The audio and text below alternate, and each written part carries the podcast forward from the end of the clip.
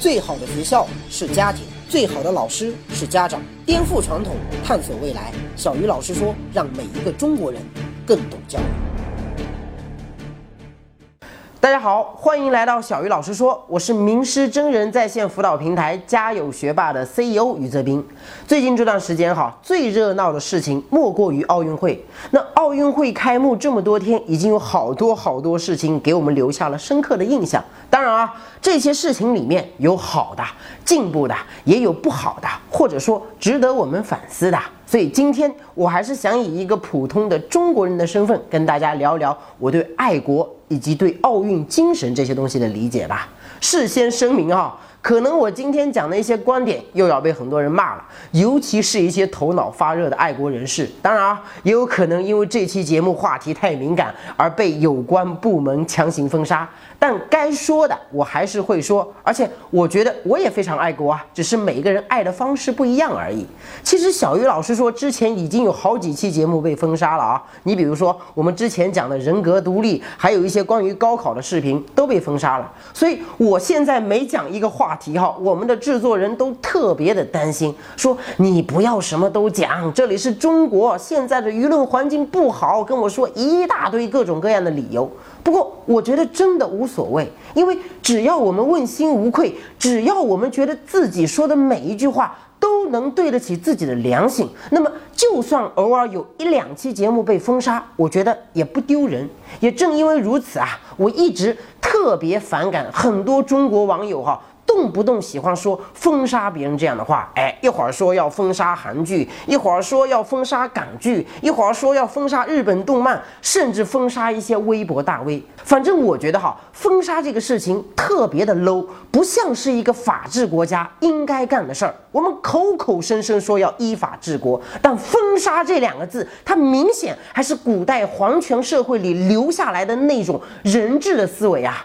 如果你觉得哈别人触犯了你的利益或者违法了，你可以去告他，你可以用法律来捍卫自己的权益啊。但你不能动不动就说你要封杀他，不允许他说话，除非法律明文规定哈，像这样的人他不能说话，否则这就是一种独裁。我觉得拥有独裁思维的民族哈是很难受到别人的尊重的，而且如果一个国家的老百姓。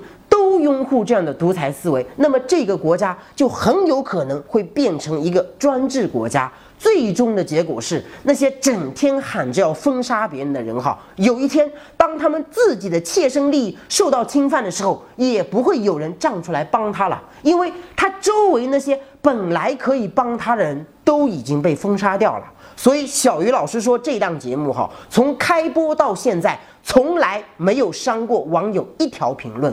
我一直跟我的同事讲哈，不管网友怎么骂我，不管大家骂的有多难听，都不能删，因为尊重别人说话的权利是一个人最最基本的道德底线。所以，如果你们在我们节目下面评论发不出来哈，那绝对跟我们无关。很多人可能会问哈，为什么在大部分发达国家，一个人在网上留言都是不需要审核的，而唯独在中国？中国人在网上留言需要被审核呢？这归根究底哈，其实还是我们自己造成的嘛，或者说咱们的有关部门还不够自信。那这个我就不多说了啊，懂的人一直都懂，不懂的人可能永远也不会懂，不能强求哈。学习更多教育的经典理论，探索更多有效的教育方法。赶紧加入小鱼老师说微信公众号，打开手机，在公众号或订阅号中搜索“小鱼老师说”，添加关注。这里是全球最大的华人家庭教育知识分享及在线实验平台，可以让你和十万中国精英家庭一起用数据颠覆传统，让我们的孩子跟世界接轨。小鱼老师说微信公众号，我在这里等着你。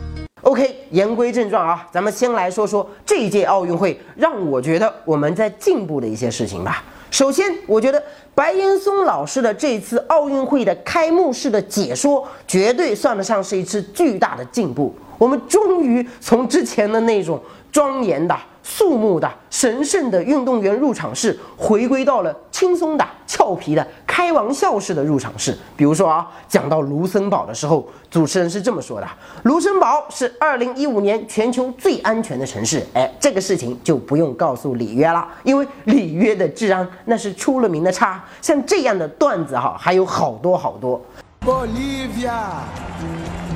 玻利维亚可是奥运会上最实在的国家，因为它是第一个承诺绝对就给现金奖励的国家。这个运动员都哭了，他觉得自己会得奖。这姑娘的三轮车哪儿去了？估计刚才徒步过去的那个礼仪小姐是自行车的链子掉了。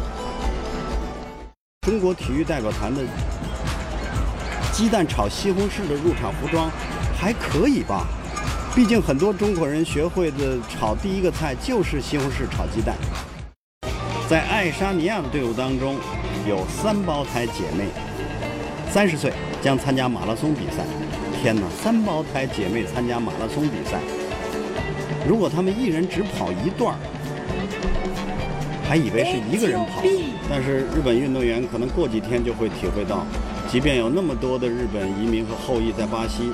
但是在巴西，好多日餐可真不正宗啊。塞舌尔，塞舌尔是著名的海岛旅游景点，对中国是免签的。塞舌尔。稍微细心一点的观众，其实应该都能发现哈，咱们这一届奥运会入场式的解说，很明显是在模仿2012年伦敦奥运会 BBC 的入场式的解说。当时 BBC 的解说员哈，在运动员入场的时候，也搞出了无数个经典的段子。比如冰岛入场的时候哈，解说员是这样说的：“冰岛的运动员来了，这次他们那个名字很长很长的火山没有爆发，所以他们按时来到伦敦了，祝贺他们。”蒙古入场的时候，解说员又说啊，蒙古他们有世界上最冷的首都，咱还抱怨啥呢？即便是像德国这样欧洲强国的运动员入场，哈，英国人也会调侃什么德国代表队他们在人数上永远是最大的几个队伍之一，但是上届奥运会他们居然只拿了三块金牌，三块金牌哦！而且英国人不仅会调侃别的国家，哈。即便是自己的国家东道主入场的时候，他们一样会去调侃。我记得当时主持人是这样说的：“你们知道一九零八年的伦敦奥运会是哪一个国家包揽了全部的射箭奖牌吗？没错，就是我们英国队。因为那届奥运会只有我们英国一个队伍参加了射箭比赛。”说完了之后，两个主持人在那里哈哈大笑。那其实是我们第一次看到哈，原来奥运会开幕式。居然可以用这样的方式来主持，因为我们过去都觉得奥运会那肯定是特别的神圣、特别的庄严啊。我们以前读书的时候哈，参加那个学校里的运动会的那个入场式，都是迈着铿锵有力的步伐，然后喊着雄赳赳、气昂昂的口号进去的。然后主席台上那个解说员的解说哈，基本上。也都是千篇一律，什么迎面走来的是高一二班代表队，看那些英姿飒爽的健儿，听那些雄壮豪迈的脚步，反正都是一连串一连串的排比，然后都是一连串一连串的高大上的口号。我们学校里的这些风俗吧，其实都是跟电视台里的那些主持人学的呀。你连学校的校运会都已经搞成这样了，那奥运会怎么可能还会随便呢？结果哈，在我们眼里这么神圣的奥运会开幕式，到了英国人那里，居然变成了聊天加上开玩笑，这差距也太大了吧！所以我觉得哈，这一次的里约奥运会的解说真的是一种进步。尽管我觉得哈，白岩松老师讲段子的水平可能还不如网络上的那些段子手，但是他至少向人们阐明了奥运会。其实没那么严肃，奥运会其实也可以很轻松，它不就是一次全世界人民的大聚会吗？开心最重要。我觉得哈，我们只有放下那种高大上的什么国家、民族啊那种特别政治化的追求，我们才能够真正的去享受比赛，收获更多的快乐和尊重。傅园慧的那个表情包为什么能火哈？不仅仅是因为他的表情夸张搞笑。更重要的是，傅园慧在接受记者采访的时候流露出来的是一种真正的重在参与的精神。哎，我对我的表现很满意，我很开心，我已经使出洪荒之力了，这才是真正的奥运精神啊！八秒九五，自己都没想到自己，我以为是五十九秒。怎么样？我有这么快？我很满意。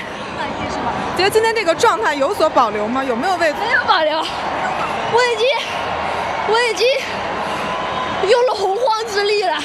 是不是同时也对明天的决赛充满希望了？没有，我已经很满意了。很满意。嗯，那明天加油。好。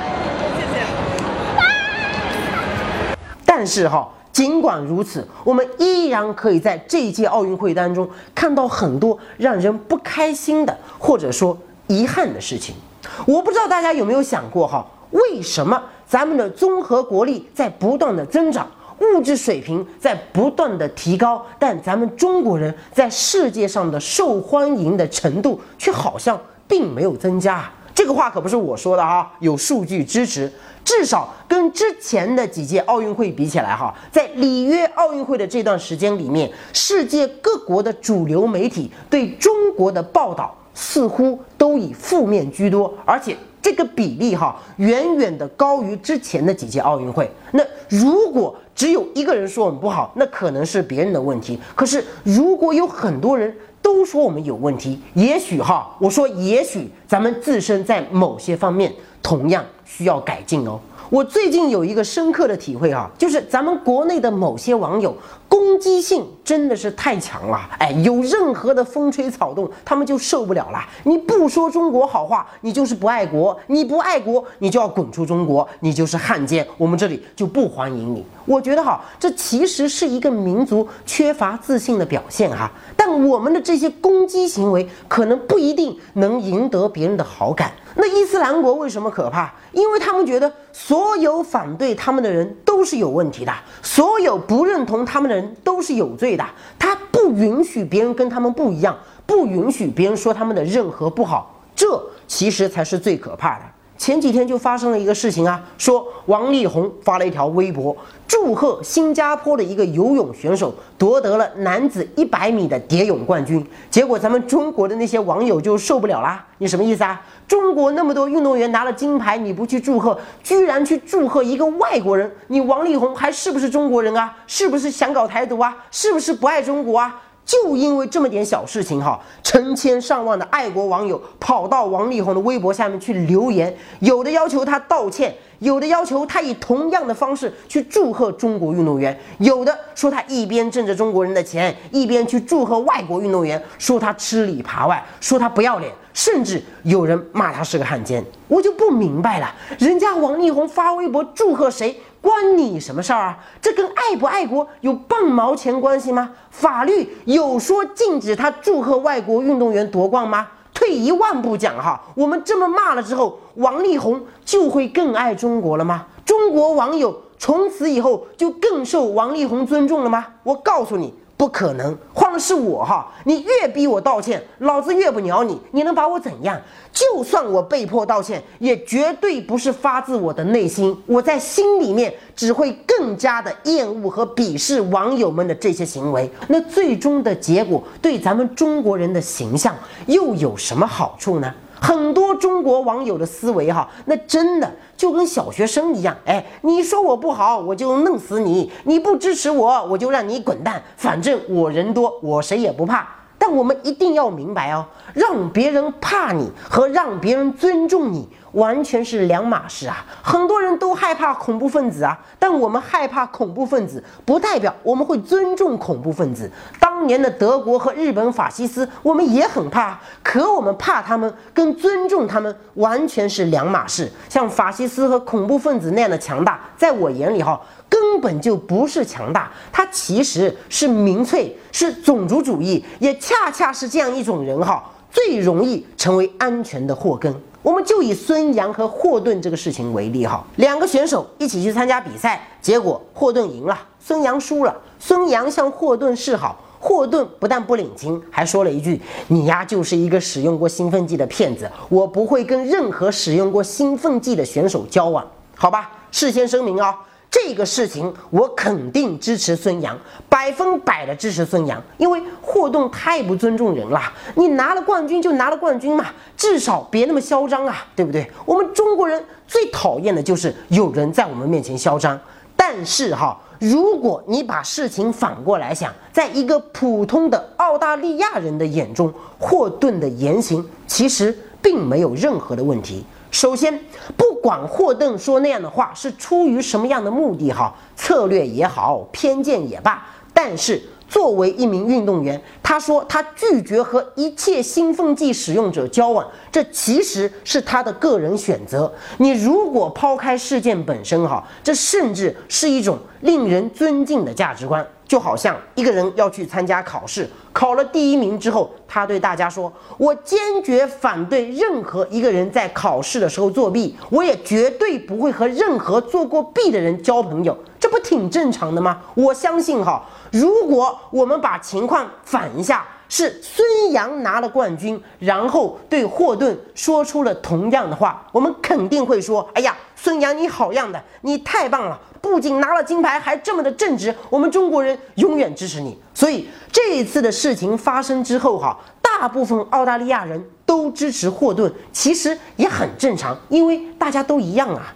其次，不管是误服还是其他原因，毕竟哈，孙杨确实曾经因为服用了禁药而被禁赛。虽然哈，我们可以找各种理由不承认，但是在别人眼里这就是事实啊！要不然你为什么会被禁赛三个月呢？这就好像哈，一个人酒后驾车，你被交警给抓了之后，你为什么喝酒？有什么不得已的苦衷喝酒不重要。只要你的唾液酒精含量过高，你就是违法。而且从过去的历史记录来看，咱们中国游泳队使用兴奋剂被抓，那绝对也不是一次两次。包括九四年的广岛亚运会的兴奋剂丑闻，那都轰动世界了。只不过我们的媒体不喜欢报道这些负面新闻，所以大部分中国人都不知道而已。但是你站在别人的角度，哈，霍顿确实没有说错啊。所以中国游泳协会要求澳大利亚游泳协会给孙杨道歉的时候啊，人家鸟都没有鸟你，怎么可能会鸟你嘛？换了是我，我也肯定不会道歉啊，凭什么呀？其实这件事情哈，本来是一件小事，如果我们不刻意的去报道，不恶意的去渲染，根本就没有人在意它。但是当这个事情发生了之后，咱们国内的媒体和网友哈又是怎么反击的呢？首先找各种理由打死不承认孙杨使用过兴奋剂，哪怕被禁赛三个月这样的事实摆在眼前，我们也坚决视而不见。其次。断章取义的引用国外的各种报道来证明自己是对的，搞得好像全世界都在支持我们一样。比如哈，一个在中国混饭吃的澳大利亚人骂了几句霍顿之后呢，我们就瞬间就觉得自己赢了。然后在澳大利亚搞一些无聊的投票，哎，说投票结果显示百分之八十以上的澳大利亚网友都支持孙杨。其实那个投票基本上都是中国人投出来的，根本就没有任何公信力可言。更加不可能代表澳大利亚的主流民意，我们这是在自欺欺人啊！最后跑到霍顿的社交网页去骂霍顿，去刷屏说他是一坨屎，强迫霍顿给孙杨道歉。然后在国内哈，只要是骂霍顿的，不管对错，我们都支持；只要是支持霍顿的，不管对错，我们通通把他归为汉奸。所以。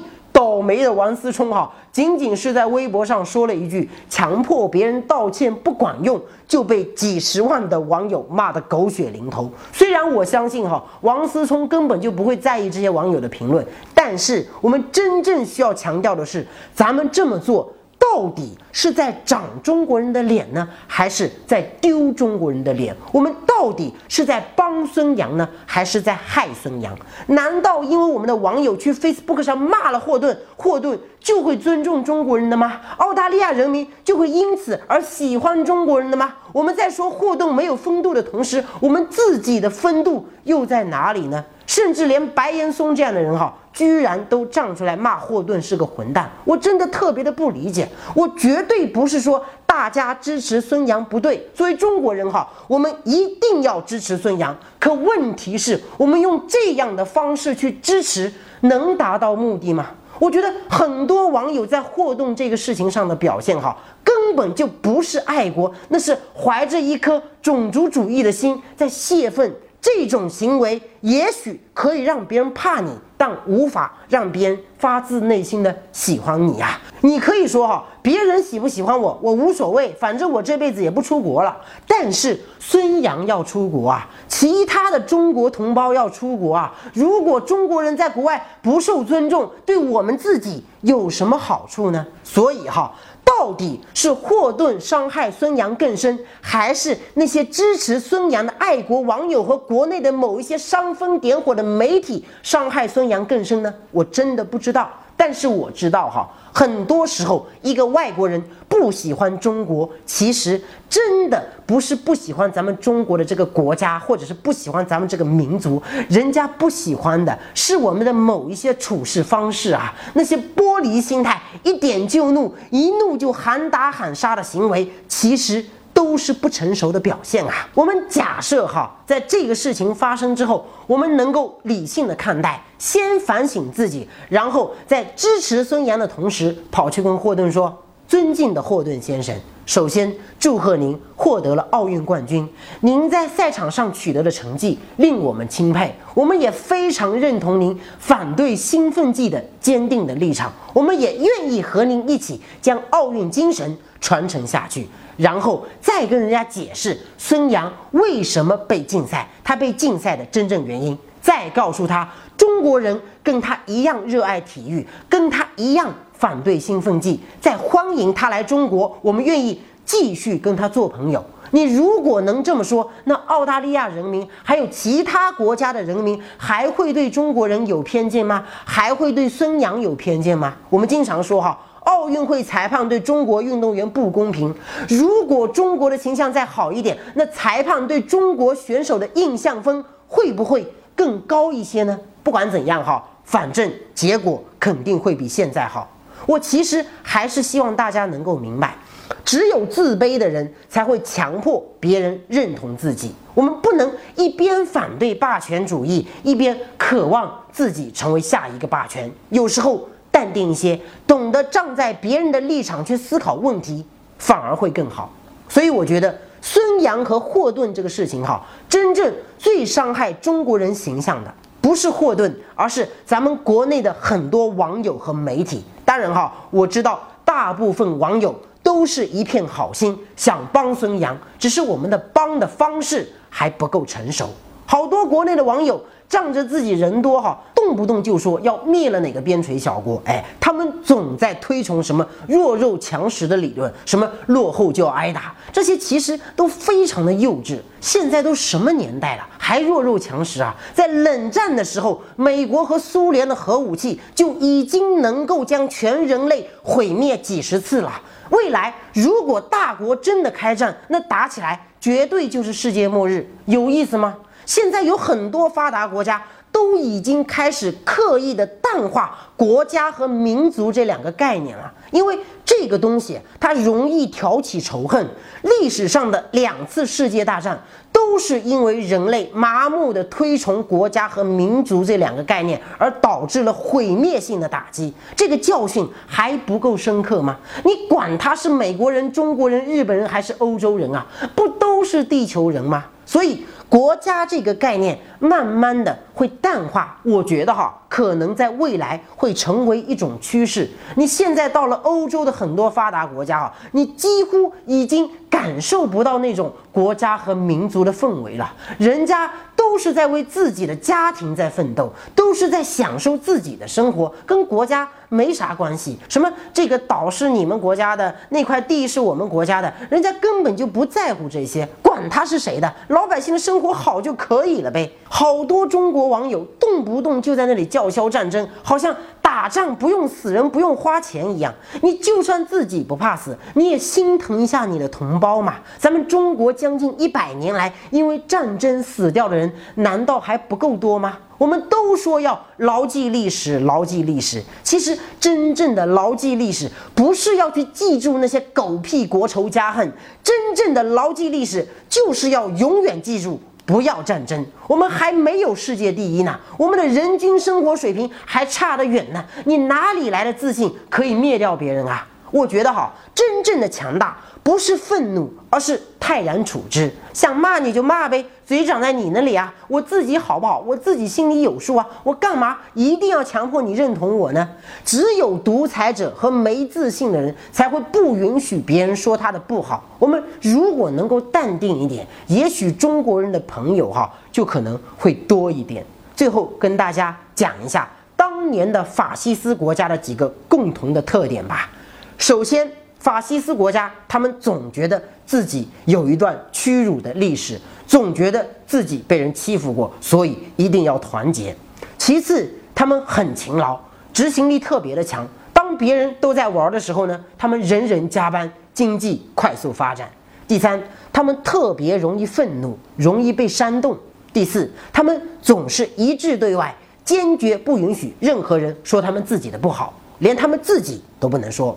第五，他们麻木的拥护政府，即便是政府做出了错误的决策，他们也没有能力质疑和监督政府。最后，他们特别的信仰国家和民族，他们愿意为国家和民族奉献出自己的一切。这就是法西斯国家的六个特点，前车可鉴啊！真心的希望咱们中国能在和平发展中快乐的崛起。小鱼老师说，每一个中国人都应该更懂教育。今天的节目咱们先聊到这里，下期节目再见。